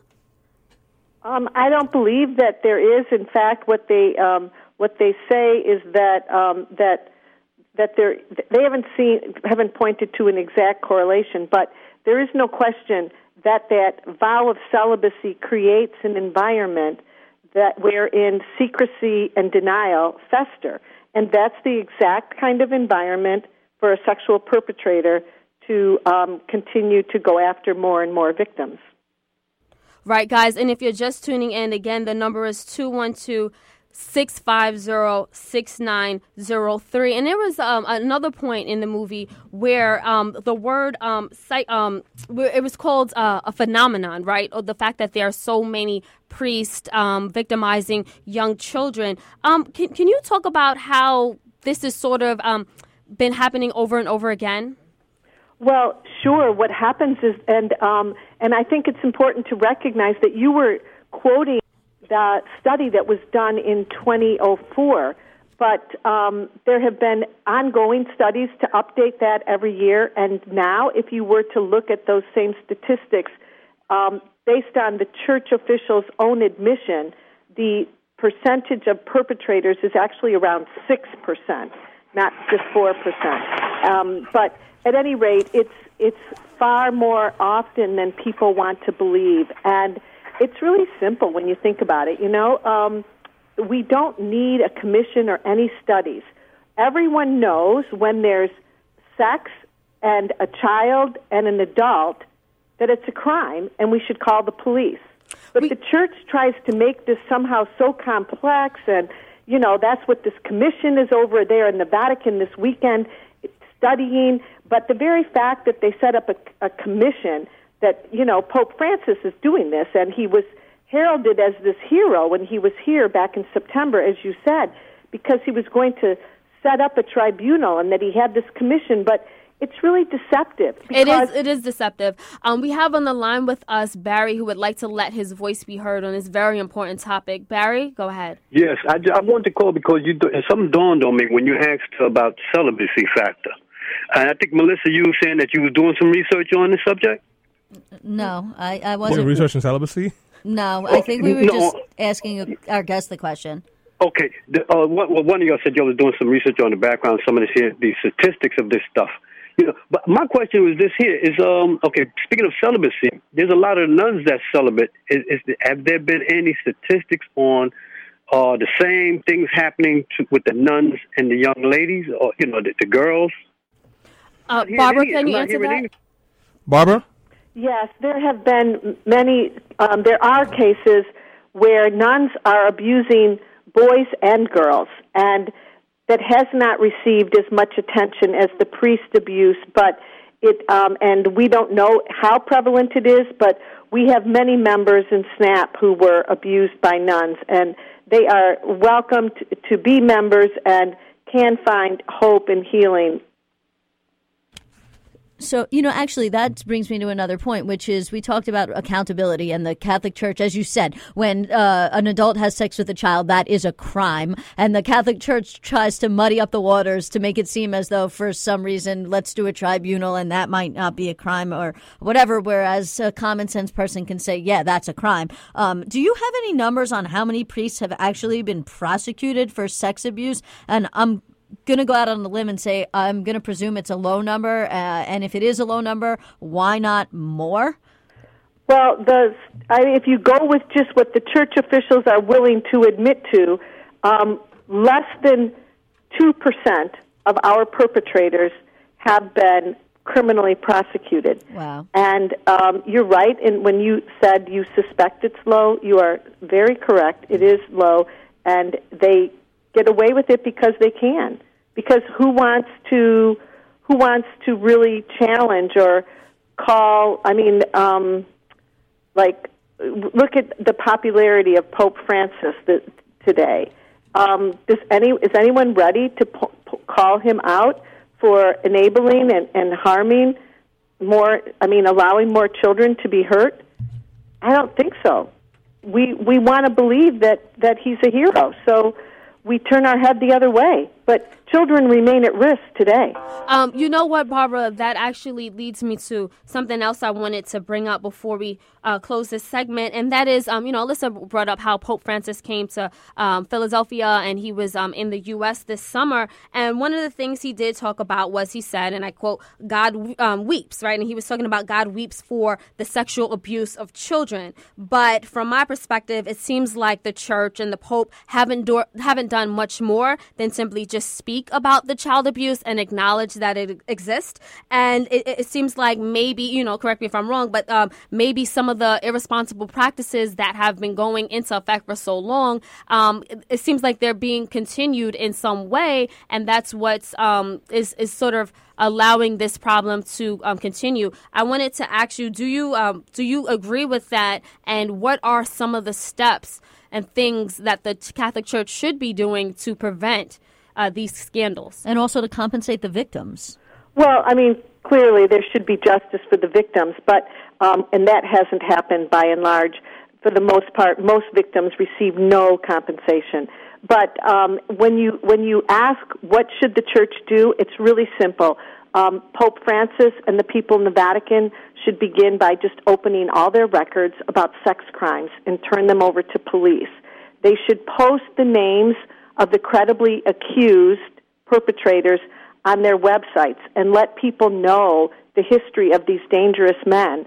And they should they should be rewarding whistleblowers who speak out instead of firing them. And you know like Pete Saunders yesterday was fired from that commission over there in the Vatican because he was speaking out. And um and they still want to maintain secrecy instead of protecting children. And it's not just it's not just me who's saying this or people in our organization of SNAP but also there have been two independent investigations done by committees at the United Nations, the Committee on the Rights of the Child and the Committee Against Torture.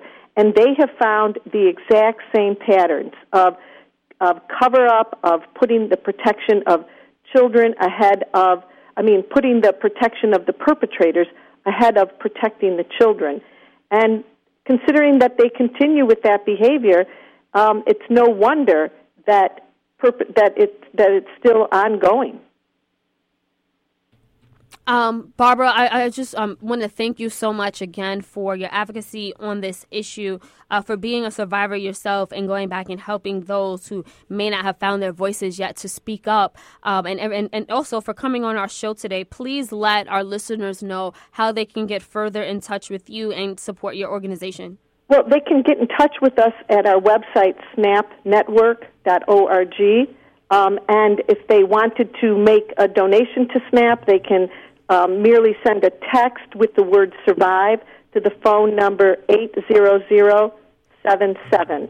And that will give $10 to the organization and um, allow, and it will just be charged to the person's telephone bill. Right. And uh, Alyssa, did you have some other information to add? No, I was just going to say we'll make sure to tweet that out for you. All right. Thank you again, Barbara, for joining us here today. And I just wanted to, to close off by saying, um, you know, just repeating what the, the underlying theme here was today. And it's this is something that Barbara said instead of protecting ourselves and, and, protecting the church and protecting this institution and protecting children's jobs, we're doing that more than protecting our own children. And that is extremely, extremely problematic. There was a certain time when the Catholic Church would actually implement smear campaigns to discredit victims. I mean, it's just, it, it goes on for decades and, and decades. And then we wonder why there's so much, you know, different type of you know violence in the world and and people have all these different types of problems etc and it's like well if you're traumatized as a child how do you and you can't speak out and then you're discredited and then you're victim blamed how do you expect that adult to, to to become a productive member of society? We're creating these quote unquote bad apples and and the type of society that we see today by simply not protecting children. I mean it, it's that's their foundation. That's where people get their foundation and that's what determines a lot of times who they become as adults. So I, I just wanted to say that, and I think that another step that the Catholic Church could definitely take is requiring all the reports of sexual abuse to actually be turned over to secular uh, authorities. A lot of times they try to keep it in house, right? And a lot of times we see things going on that may be wrong on the train or in our households or or with our neighbors, and we always want to keep it quiet. But that silence hurts somebody right? And that's why it's so important for us all to be heard, especially when it comes to protecting the most vulnerable members of our society, children. And on that note, we're going to take a quick break, but when we come back, Alyssa's coming back with the quickie. Don't go anywhere.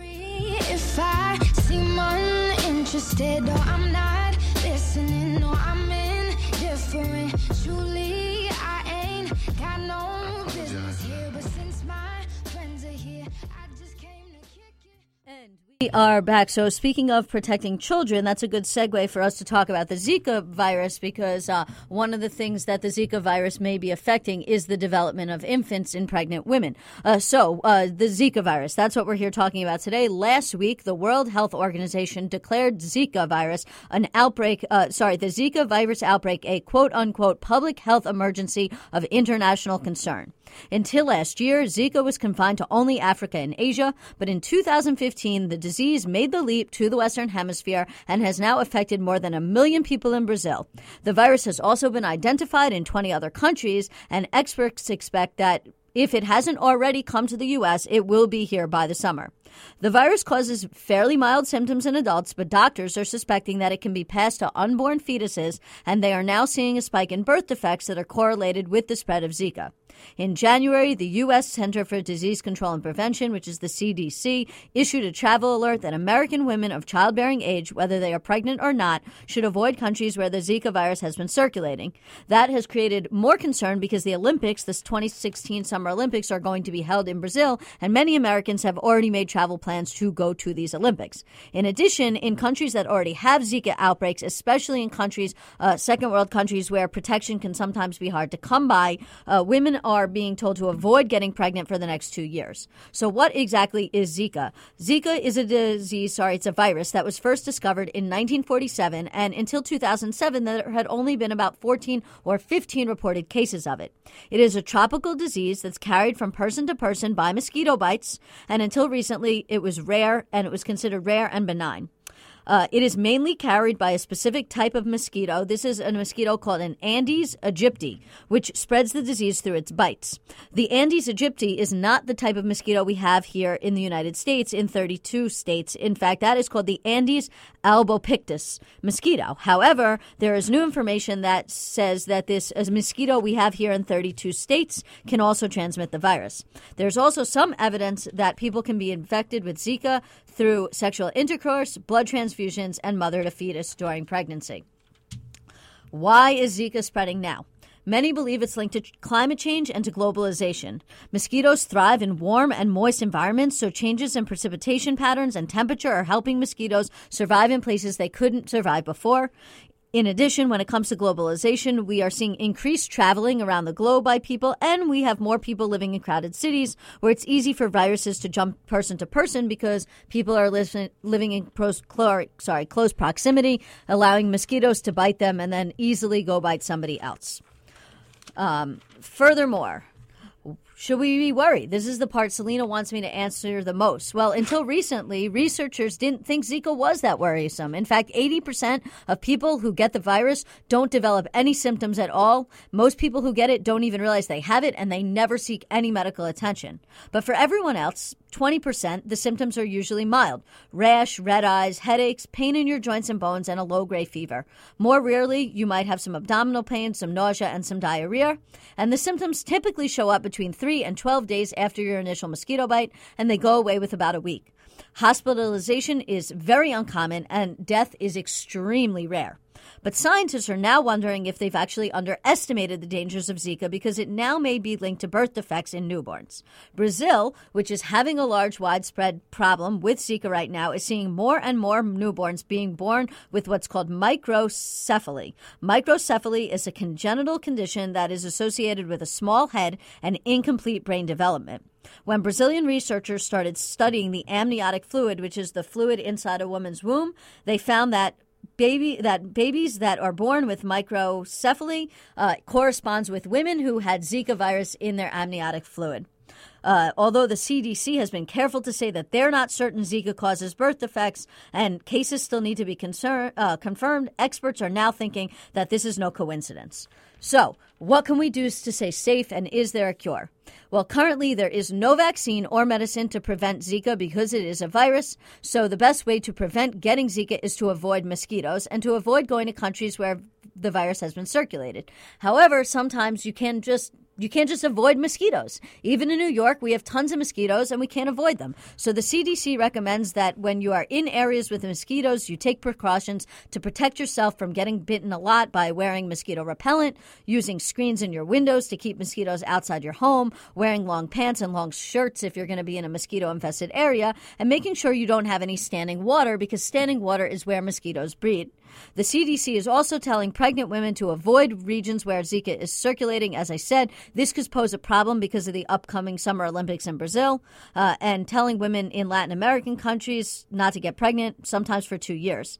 Uh, in addition, when it comes to what governments can do and what health officials can do, they can treat bodies of water with larvicide to eliminate mosquito breeding sites, and they can ha- spray pesticides for adult mosquitoes with fumigation to help kill them off. And as to what you can do about your home, uh, mosquitoes prefer small bodies of water around people's homes, so you should keep your yard clean and in shape. You should get rid of any debris or things outside your home that may be able to hold standing water in order to prevent mosquitoes from breeding. And during the summer, you should make sure that you have screens in your windows and doors to prevent mosquitoes from entering your home. And you should definitely use AC to the extent that you have air conditioning because having the windows closed and having this AC on keeps mosquitoes out of your home. And that's what you need to know about the Zika virus. Thank you for that, Alyssa, for breaking it down and quelling my fears and paranoia. I appreciate that.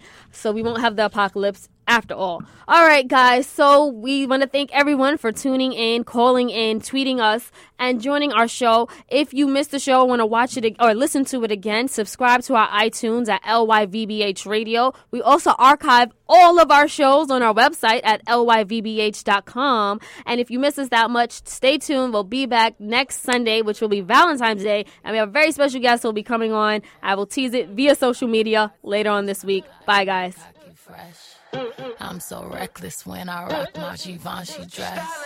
I'm so possessive, so I rock his Roc necklaces. My daddy Alabama, mama Louisiana. WHCR 90.3 FM, New York.